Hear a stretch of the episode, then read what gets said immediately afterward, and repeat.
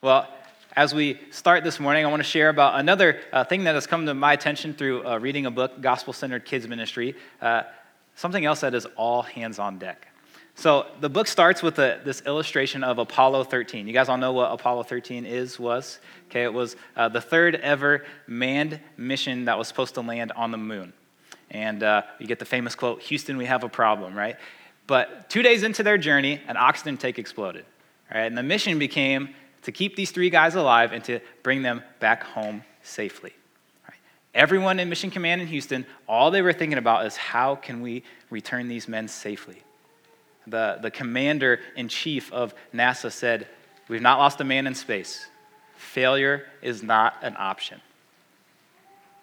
Lives depended on everyone working together, all people in that Space Command Center doing what they needed to do to see these men brought home.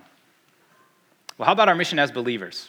Right? Did you know that is the mission of every believer to share the gospel and to make disciples? And God gets glory from doing that. In fact, that is our mission statement of this church that we would glorify God by fulfilling the Great Commission in the spirit of the Great Commandment, that we would share the gospel, that we would train people up, and that God would be glorified in that. Right? Our mission cannot fail either. Lives depend on it. People need to come to know Christ. But here's the question that has been really convicting for me this week. What am I doing about that? Am I taking this all hands on deck mindset? Am I doing my part to bring people into a saving relationship with Christ?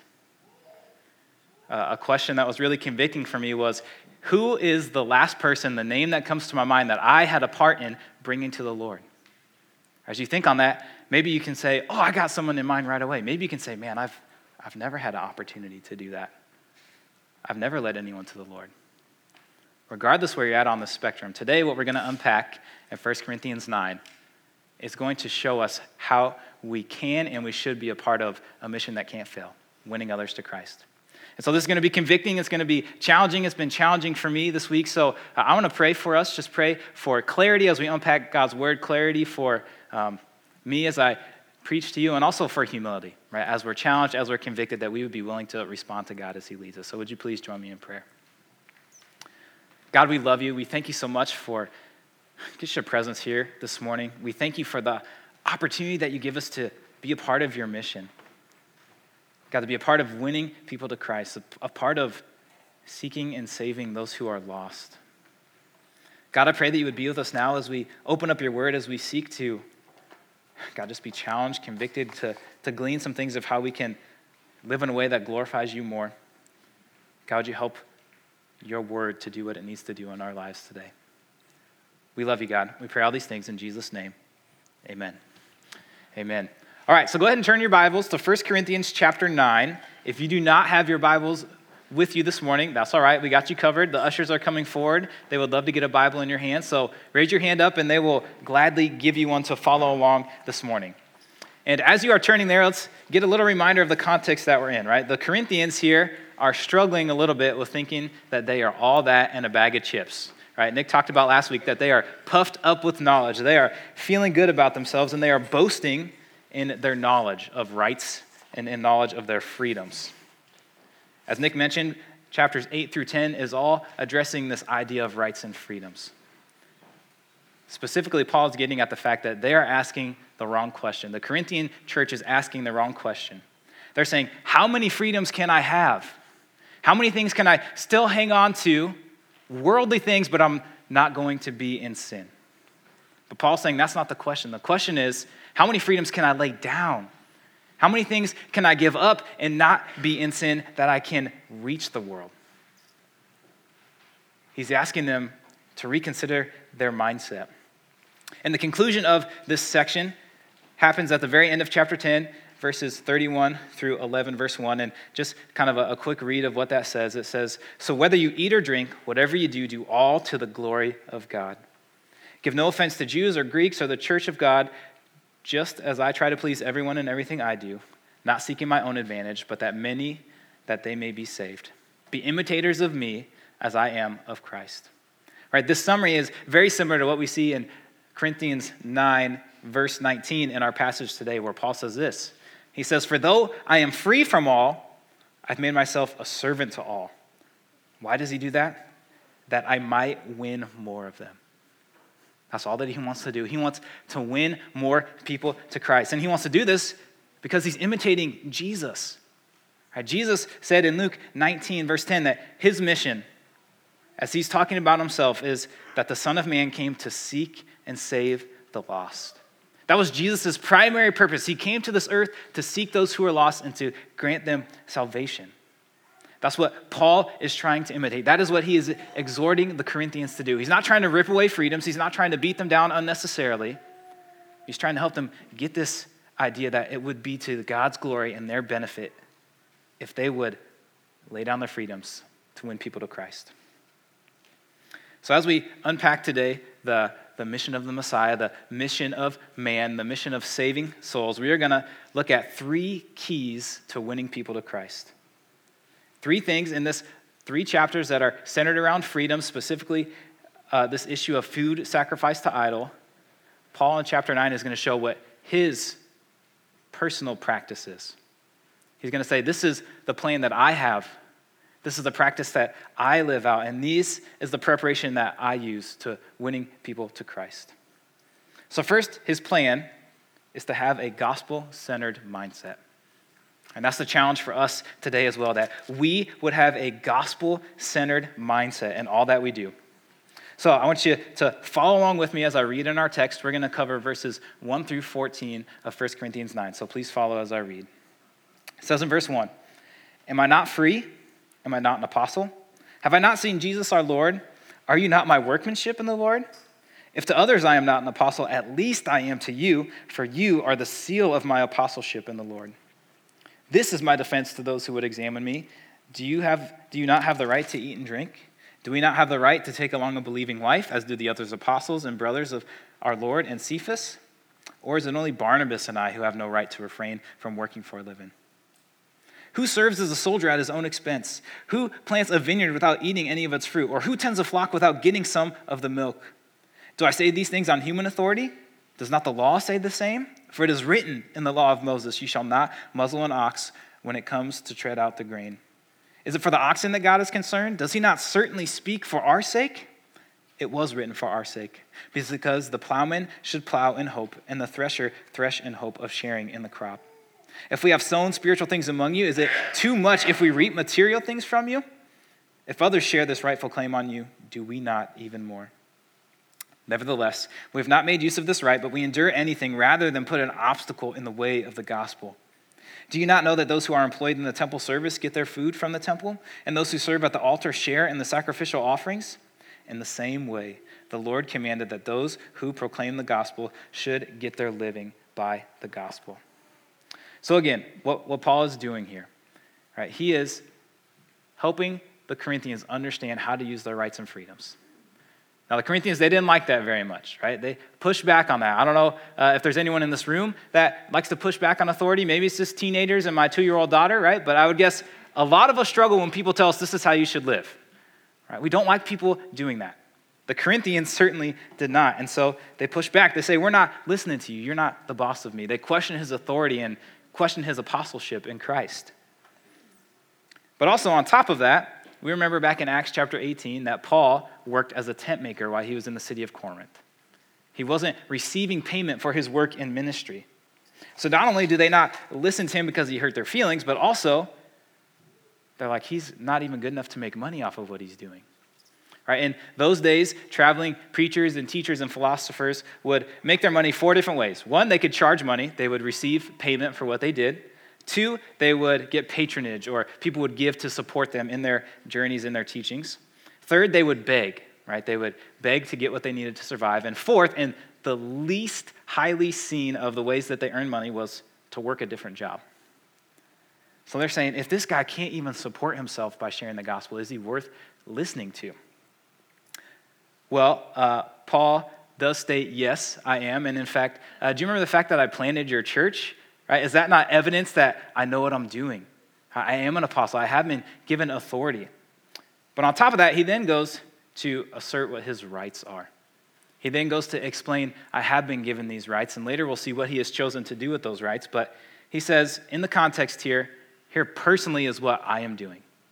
I'm in chapter 8, verse 13, he turns it from Corinthians, here's how you should handle this deal of food offered to idols. And then he says, If food makes my brother stumble, I will never eat meat, lest I make my brother stumble.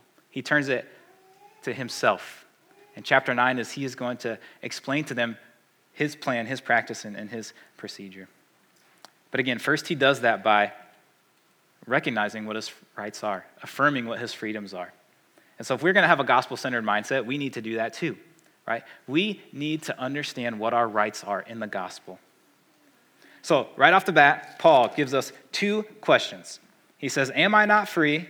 Am I not an apostle? Right? These are the two objections that have been given to them wanting to listen to him.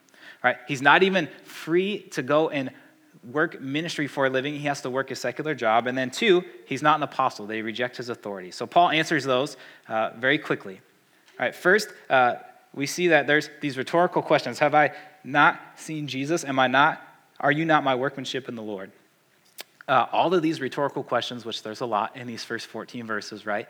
Uh, the Greek to the English doesn't translate that these are not given an option, but to answer in the affirmative. As in, these questions are making a statement. Yes, I've seen Christ. Yes, you are my workmanship. Right? This, hits the two biblical criteria for being an apostle, which is to, one, have seen Jesus in person. Did, did Paul see Jesus in person? Right? In Acts 9, on the road to Damascus, he encountered Christ. And then, two, is to be commissioned by Jesus, which he was. Again, he was to go to the Gentiles. We read of that in Galatians 1 16. And the Corinthians, they are Gentiles, right? They're away from Jerusalem. They are Gentiles who are evidence, the seal of his apostleship. So then in verses 3 through 14, he turns to his rights or his freedoms. Specifically, he has the freedom to have food, right? Sustenance, survival. Uh, there is the freedom that he can be a minister and marry. And then he turns to this talk about earning money for his work in ministry. Now, verse 6 is a little bit of some tricky wording, but basically it's to say that uh, Barnabas and Paul also are able to get a living from work in ministry. They are. He goes then to list five reasons why he can make money from his work, why gospel ministry is a way to make a living. First, in verse 7, he kind of expresses this idea of common sense. It says, uh, Doesn't the soldier serve at his own expense? No, people pay for him. Right? Those who plant a vineyard, they receive the fruit. Those who tend the flock, they receive some milk. So, common sense is that you will gain something from your work. Then in verses 8 through 10, the second reason is that it is God's design. He references the Old Testament, Deuteronomy 25, verse 4, which, a side note, that shows the Old Testament is still applicable to us today, right? We can still use it in our lives. It's God's design that we would earn for our work in ministry. Then, verse 11 through 12a, he says, Well, guess what? Uh, other people in Corinth have earned money for their work in ministry. you you already are doing this. You already are paying others. So, how much more the guy who planted your church? Then in 12b, he gives us kind of a sneak peek of his practice, right? He says, Nevertheless, we're not using these rights. The reason that I'm not doing it is I don't want an obstacle in the gospel. We're going to come back to that. But then in verse 13, he asserts a fourth reason, which is guess what? It's not just for the apostles. We see this as a standard in our culture, both in the Jewish synagogues and in the pagan temples. They are paid, they earn their living for the work that they do in ministry there. Right? That's a justifiable means. And then in verse 14, finally, he says, Jesus commanded it. The Lord commanded it. You can read in Luke 10 and in Matthew 10, when Jesus sends out the 72, he says, Get what you need from those you are ministering to. Don't take anything with you. Let that be your provision. Right? The conclusion in verse 14 then is that those who proclaim the gospel should get their living by the gospel. They should be able to make a living from their ministry. And again, we can unpack this more. People use this text to talk about why it's good to pay pastors, pay those in ministries, and that is a, a good and a right application. But as we're looking at the whole of chapter 9, Paul is essentially asserting these rights to affirm that he has them so that he can do what he does next, which is to say, I have them to lay down for the sake of the gospel. Right, which that is the second key to having a gospel centered mindset is that we need to be willing to lay down our rights and our freedoms for the gospel. Now, it's kind of a unique strategy, right? He lays out 14 verses of reasons why I can get paid, And then in verse 15, it says this But I've made no use of any of these, nor am I even trying to secure any such provision. Right? So, why does he do that? Well, let's keep reading verse 15 through 18. For I would rather die than have anyone deprive me of my ground for boasting. For if I preach the gospel, that gives me no ground for boasting, for necessity is laid upon me. Woe to me if I do not preach the gospel. For if I did this of my own will, I have a reward. But if not of my own will, I am still entrusted with a stewardship. What then is my reward? That in my preaching I may present the gospel free of charge, so as not to make full use of my right in the gospel. So, verse 15, right? I don't want to use my rights. Verse 16 and 17, he kind of gives an explanation of an explanation of an explanation. But ultimately, they get back to the point of verse 18 that his reward is to present the gospel free of charge. Paul is choosing the right of payment to lay down to not present an obstacle to his ministry. His payment, if you will, is to not be paid. He is serving freely to freely offer the free gospel. Now, again, this is Paul's personal conviction. This is the right that he has chosen to lay down. Right? Verse 16 and 17 also talk about that he has a unique calling. He has been commissioned to share the gospel. That is part of what God has called him to do. Yet, even if he had not been given that special commission, right, he has to do that because what he's been asked to by the Lord. But even if that wasn't the case, he has been given a stewardship, the same stewardship that we have all been given. We have been given a responsibility to the Lord, which also comes with accountability. And that responsibility is to share the good news of the gospel. But here's the key the, the mindset that he has is he wants nothing in the way of the gospel message. He uses the word gospel four times in as many verses. And as verse 12b says, he would rather have no obstacle in the way. He recognizes that he has rights, but he wants to lay those rights down. And now look at verse 18, right? It says, just that I may present the gospel. Not that I know people are getting saved, but just that I have the opportunity to share the good news to them. Right? His mindset isn't even they have to be saved, although that is what he wants. His mindset is I just have to share this good news. I just want to present it to them. Is that our mindset? And I don't want to over spiritualize the decisions in our life, but are we praying? Are we thinking about, is this thing that I'm going to do, is this relationship that I'm in, is this activity that I'm involved with going to advance the gospel? Is it going to help me win people to Christ? I was challenged a, a, few weeks back. We went to the Ignite Youth Conference here in Des Moines back in March, and uh, one of the speakers started talking about uh, this question. He says, why, did, why do you go to middle school? Well, besides the fact that you have to, you do it so you can get to high school. Well, why do you go to high school? Well, so I can go to college. Well, why do you go to college? Well, so I can get a job, so I can make money, so hopefully I can get a spouse who's really good looking, and then we can have kids, and they'll take care of us, and then we'll retire on the beach, and we'll have a good time there, right? Guys, that's sad. Right? Why do we go to middle school? It's to be on mission for God, to make disciples. Why do I go to high school? So I can share the gospel. Why do I work the job that I work? So I have an opportunity to present the gospel. Every decision that we make, do I take this job or not? Do I homeschool, public school, Christian school? Why am I making this decision if it's not giving me an audience for the gospel? Man, maybe we need to start changing our mindset. And I'm not talking about what your personal conviction is, I'm just saying we need to start thinking that way. We need to start thinking that we are missionaries. We are to be imitators of Christ. His whole purpose in life was to seek and save the lost. Am I thinking that that's my purpose? Are you thinking that that is your purpose? All right, let's, let's be honest in church, right? Raise your hand if you would love to see Harvest Bible Chapel grow in number, right? I think all of us would agree we want to see our church grow. That's a good thing. Now, here's another question How many people in the city of Grimes do you think are at church this morning? Let's just throw out a, a number 2,000 people at church this morning at Bible believing, gospel centered churches. How about in the Des Moines metro? Or maybe, again, we'll just guess. I have no idea. I didn't do research on this. Like 200,000 people. Are we okay with seeing our church grow in number without seeing the total number of people attending church in our city grow? Without the total number of people in the metro grow? A lot of times I think we're okay with church growth by relocation we're not willing to do the work of church growth by salvation. We're not willing to be a part of the mission to go and engage the world around us that they may come to know Christ. We don't have that gospel center mindset of, yes, we want church growth. And I know all of us here want to see more people added to the kingdom, right? You wouldn't be at this church if you didn't want to see souls saved. But then the question is, is my mindset turning into action? Am I having those conversations? Am I engaging people in a way that they will come to know Christ? And I admit, I am the worst at this. I, I am the worst at having that mindset. This has been challenging for me this week to think about man, when is the last time that I led someone to the Lord? When was the last time I was even intentional about thinking of a decision in a way that I would lead someone to Christ? Our mindset needs to change. Now let's keep reading verses 19 through 23. Paul kind of shifts from his mindset to now what he, he does about it. We know he wants to share the gospel, but how is he doing it?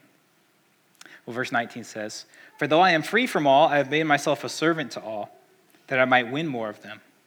To the Jews I became as a Jew in order to win Jews. To those under the law I became as one under the law, though not being myself under the law, that I might win those under the law. To those outside the law I became as one outside the law, not being outside the law of God, but under the law of Christ, that I might win those outside the law. To the weak I became weak, that I might win the weak. I have become all things to all people that by all means I might save some. I do it all for the sake of the gospel, that I may share with them in its blessings. Paul says, I become all things to all people that I might save some. I engage the world around me that they may hear the gospel and that they may be won to Christ. That's what we need to do too. We need to engage the world around us. If we want to win people to Christ, we have to engage those who are around us. I've been reading this book. Uh, it's called Gaining by Losing by Pastor J.D. Greear, and he uh, tells this story that I think illustrates this really well. He compares uh, two Union Army generals from the Civil War, George McClellan and Ulysses S. Grant. He says McClellan was a really, really smart guy, like a, a, brilliant guy. He went to West Point at 15. He graduated second in his class. He would have been first, but evidently he was bad at drawing maps. So, you know, he got second in his class, is still pretty good. And uh, he was a great recruiter and organizer. The, the troop that he oversaw grew from 30,000 to 130,000 in six months and became more organized than they were before with less people. He was brilliant. He had the plan down. But yet, when he had a strategic advantage, an opportunity to engage his enemy, he froze. He, he never attacked. He was so brilliant, he knew the plan, but then he forgot the mission is to win this war. We need to go and fight this battle. He never engaged the enemy. And so Abraham Lincoln replaced him with Grant, who evidently wasn't quite as brilliant. Uh, obviously, he was qualified for the job. And uh, as J.D. Greear puts it in his book, uh, he says that he was willing to pick a fight with a beehive with his shirt off. Right? He was ready to go into battle. He was not hesitant. He was ready to engage. He knew the mission was to win the war. Not just train up, not just strategize, not just prepare, but to, but to do it. We do this as believers sometimes, though right? We want to be built up in the knowledge of Christ. We want to be sanctified. We want to be removed of the sin in our lives, but then we say, well, I'm going to do it to stay away from the world. I don't want to engage in the world. No, we are, we are set apart to be sent, right? We are relieved from sin so that we can go to those who don't know Christ. In fact, Jesus prayed for that in John 17 when he says, Father, I don't ask that you take them from the world, but that you keep them from the evil one. I want them to refrain from evil so they can go evangelize. I don't want to take them out of here. They need to be here to be on mission, to seek and to save those who are lost. Right, that's what Paul does in verse 19. He says, emphatically, he answers the question, Are you free? He says, Yes, I am free, but in my freedom, I am using it that I may become a servant to all. Right, just as Jesus came not to be served, but to serve that he may give his life as a ransom. Paul is imitating that, and he is exhorting the Corinthians to lay down their freedoms that some may be won to Christ. And we see that there are three specific groups that he talks about engaging here in verses 20 through 22. First, we see that he became as a Jew to the Jews. Right? What this is saying is that he became all things to all cultures, to those of other cultures. Now, Paul was Jewish, right? So this is an interesting argument as he was a Jew. What he is saying is, I have put away some of the practices of my culture. I've done that for the sake of Christ. Remember, we're talking about food sacrificed to idols. He's willing to engage in some cultural norms of other places so that he might reach them. That's also true of wanting to add on cultural norms as he, in Acts 21, goes back to Jerusalem. And there's some guys there who are upset saying, Man, you love the Gentiles too much. We can't listen to you because you don't enjoy your own people. And he says, No, that's not true. Right? And he pays money so guys can have their head shaved to fulfill their Nazarite vow, and he himself goes through the purification. He's willing to become all things to those of different cultures. For those of us today, this may look like engaging someone from a different country, maybe someone from a different city in our state, right? There's very different cultures of people from different places in our even state of Iowa. Subcultures, maybe the difference between an accountant and a construction worker and a doctor, an athlete and a non athlete. Or how about various age groups, right? Kids to students to middle age to elderly. We all have a little different culture. But are we willing to become all things to all people to win them to Christ? Now he then goes into those who are of other religions. First, those specifically who are under the law, those who are Jewish. Again, this is distinct from just those who are culturally Jew. He's saying those who are practicing the religion of Judaism. He said, When I'm with them, I will eat kosher, right? He wants to be under the law with them so that he may win some. And then he goes into a little play on words here. He's talking about, I'm not under the law. He's not saying I'm lawless. I'm not being free to do sinful things, but he's saying I'm free from practicing these lawful traditions so that I can reach those with the religion of non religion or those of pagan religions. Again, we're talking about food to idols. He is doing this with an opportunity to win those who are outside the law. We have this too. We have people in our metro who are of different religions, people probably in your workplace or in your school who do not know Christ, who are practicing the religion of non religion. Are we willing to engage them? And then finally, in verse 22, he says, To the weak I became weak. The word here is, is a mental understanding of weakness, more or less a, a, an issue of maturity. So, whether that's age, someone who is more or less mature in age, or someone who is spiritually more or less mature, He's saying, I spoke in a way that was intellectually capable for them of understanding, so that I may reach them. And then verse 22b, right? I became all things to all people, that by all means I might win some. Right, this is interesting. We know that God brings salvation. We know that God gives the gifts of faith and repentance for us to believe. But Paul is saying, hey, we have an opportunity to be a part of that. We have an opportunity to win some people to Christ. But we need to be willing to engage the world around us that we may have that opportunity. Now, there are two, two cautions here that I want to lay out. First, we can't lose our distinctiveness as individuals. Right? Don't lose your distinctiveness as an individual. Paul, even though he was behaving slightly differently, he didn't change who he was. He was still Paul, right? He was still the unique man that God had created him to be. I honestly struggle with this. Right? I struggle with whether I'm in Harvest Kids or I'm at Harvest Students or I'm up here. Am I changing who I am or am I speaking in a way that is just trying to engage those who are around me? Don't change who you are as an individual. Don't lose that distinctiveness. Yet at the same time, think about am I willing to become all things to all people? Secondly, we can't lose our distinctiveness as Christians. All right, Paul didn't say, To the thief, I became a thief. He didn't say, To the adulterer, I became sexually immoral. No, he didn't say that. Right? We only engage in ways that don't compromise our conscience. Right? When we do that, we are in sin, is what Scripture tells us, and we don't do anything that would contradict the commands of God. Don't do anything that would compromise your conscience or contradict the commands of God. That would be losing your distinctiveness as a Christian. That would not be helping you engage the world around you. So, some questions to ask, right? How can we avoid this? Well, first ask Is this sinful? Does God forbid it? If He does, I shouldn't become this thing. I shouldn't be all things when it comes to sin in order to engage those around me. Second, and we talked about this in depth last week, is it causing others to sin? Is my weaker brother or sister in Christ sinning because of what I am doing? That would be wrong for us to then pursue. And then finally, most uh, I think we can resonate with is does this actually give me a chance to share the gospel? Am I becoming all things to this person just so we can be buddies, right? Just so we can hang out? Or am I actually going to keep my mindset of sharing the gospel? Again, this comes back to why are we in relationships that we are? Why do we work the job that we do? Why do we go to the school that we go to? Why do we participate in the activities that we do? Are we actually gaining an audience with people? Again, we have some opportunities that we can do this, where we can become all things to all people. Right, one of them is coming up in June. High five. You may not think that you are going to be very skilled or amazing to work with kids, but it's an opportunity to become all things to all people. As Mason said, that we may see people come and give their life to Christ. We had six children give their lives to the Lord here last year. We would love to see that, and that is an opportunity for us to be engaged in the mission.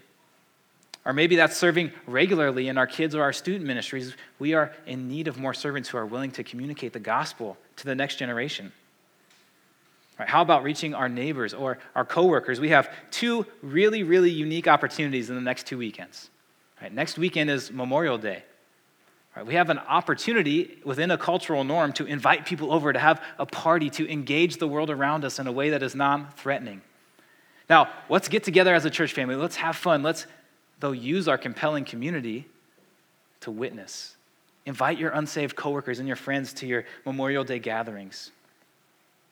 Then, coming up, the end of the month, May 31st, we have our next Harvest Hangout. All right, what a great way to engage your culture by inviting those who you know who don't know Christ to watch a movie and eat some popcorn. Right? That's non-threatening. They would love to do that. That's kid-friendly. That's a way to engage the world around you. We have been given a mission. It's critical. It cannot fail. Are we willing to engage the world around us? Let's look for those opportunities. Let's turn to the final four verses here, verses 24 through 27. Read with me.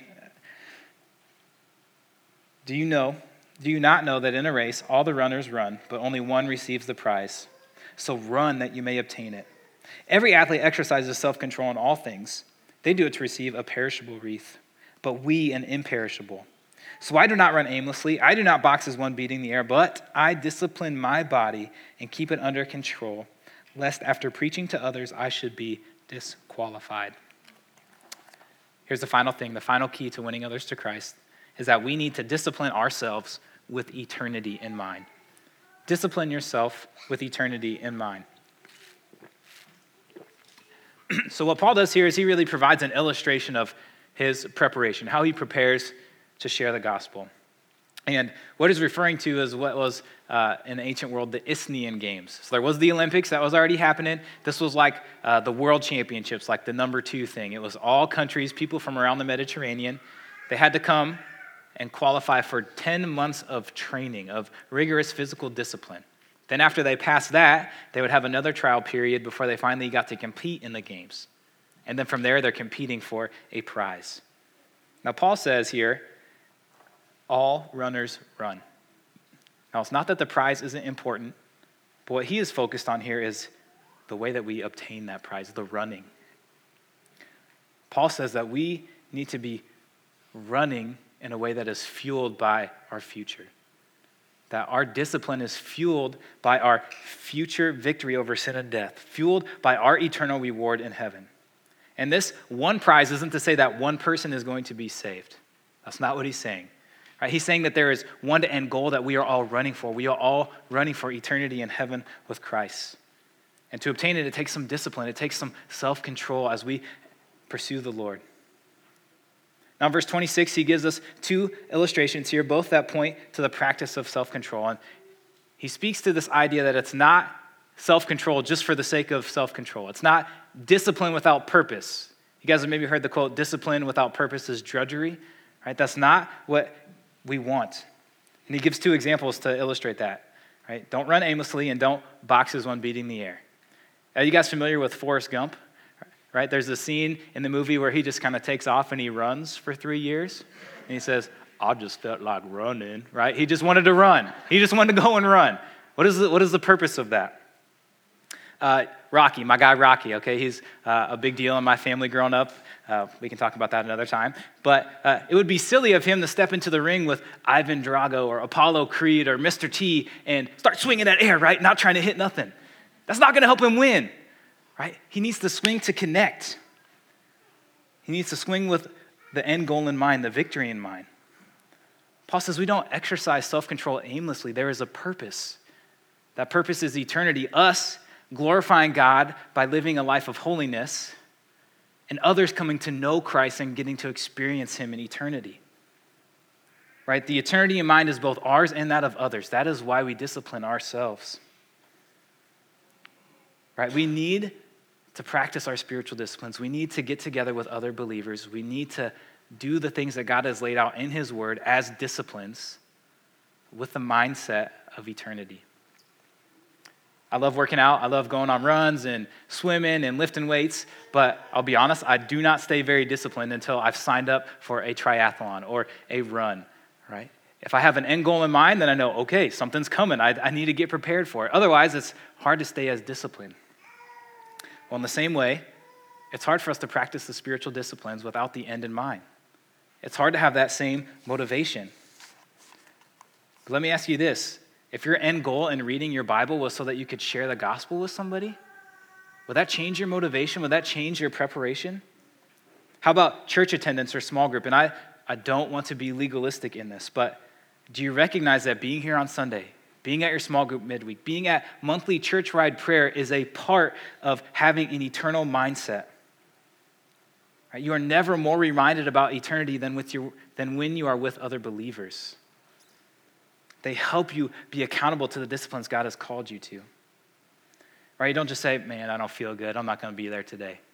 A couple weeks ago, a brother in our small group called and said, Hey, I am not going to make it. I'm sick, but I want to call into accountability. I know this is important. I want to be there. Or we don't just say, Oh, it's nice outside, man. I'm going to go enjoy the nice weather. Or, Oh, it's volleyball or basketball season, so I'll see you when that's done. Guys, I got so mad at my parents growing up because we would miss tournaments to go to church. Now, we skip some Sundays. I'm not going to say every time that there was a game we missed. I think my parents had a healthy balance in that. But more often than not, they said, You know what's more important? Your holiness and winning people to Christ, not this basketball game, not this baseball game. My parents painted a great picture of showing me that eternity was more important than the temporal. And again, that is something that we have an opportunity to disciple our children about, the next generation about.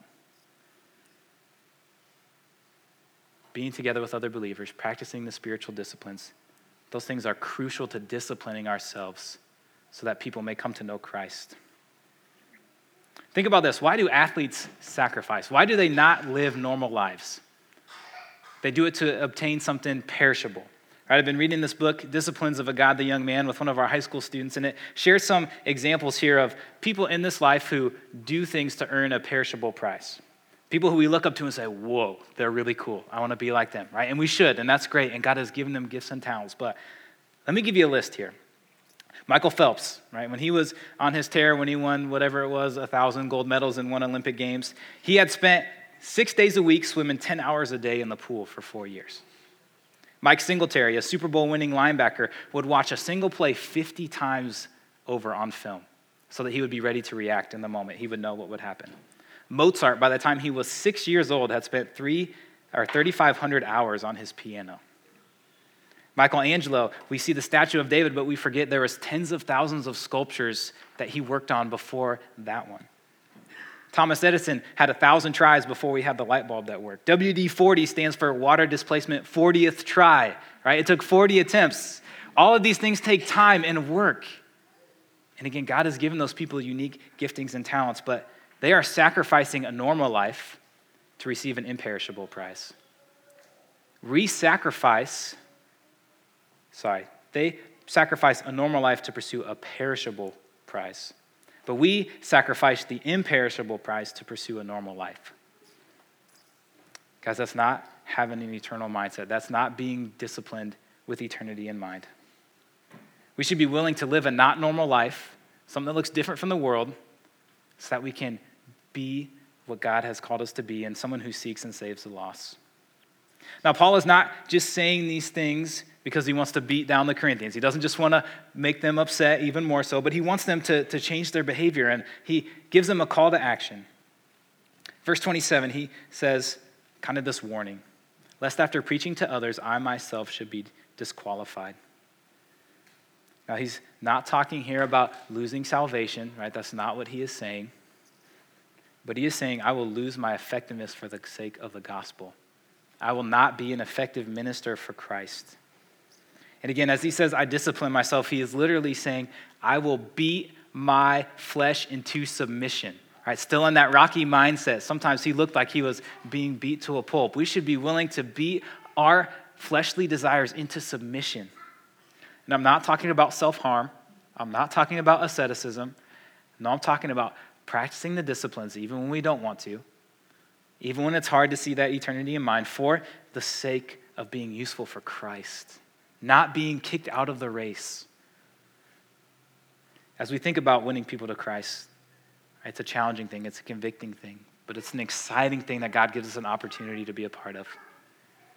So, wherever you're at, maybe you have a bunch of people who come to mind right away of, yep, I know I led all these people to Christ. God has used me and I am thankful for that. Or whether you have never, ever shared the gospel, you've never led someone to the Lord, start today in a mindset of growth in courageous evangelism. Start today with understanding that God wants to use you for His glory in seeking and saving the lost. Work on growing your gospel centered mindset. Work on engaging the world around you. And again, no matter where you're at, work on starting your disciplines with eternity in mind. Guys, God wants us to build our spiritual muscles so that He can use us, so that we can win the race, so that we can obtain the prize. Let's be encouraged and let's be challenged to go out and do that this week. Let's pray. God, we love you. Lord, we thank you so much for your word. We thank you for the truths, even at times when they are challenging and hard to hear, also at times when they are encouraging and spur us into action. God, we are blessed by the gift of your words to us. We also thank you for the example of Paul as we read in 1 Corinthians, the way that you used him, God, to, to share the gospel, to engage the world around him, to fight against his own fleshly desires in order that he may glorify you in order that he may see others glorify you by giving their lives to Christ. God, again, no matter where we're at today, I pray that you would, God, challenge us to become more focused on the mission, the critical mission of saving lives by sharing the gospel. But I pray that you would give us the energy, give us the endurance, give us the words to say, even this week, God, that we may have some opportunities to see your church grow through the salvation of lost souls. God, you are the one who gives us the strength. You are the one who deserves to be lifted high. You are the one who laid down your son for us. God, would that be our motivation to imitate you and, God, to seek to save lost souls? God, we love you. We thank you that you came to save us. We worship now with that in mind. We love you, Lord. We pray all these things in Jesus' name.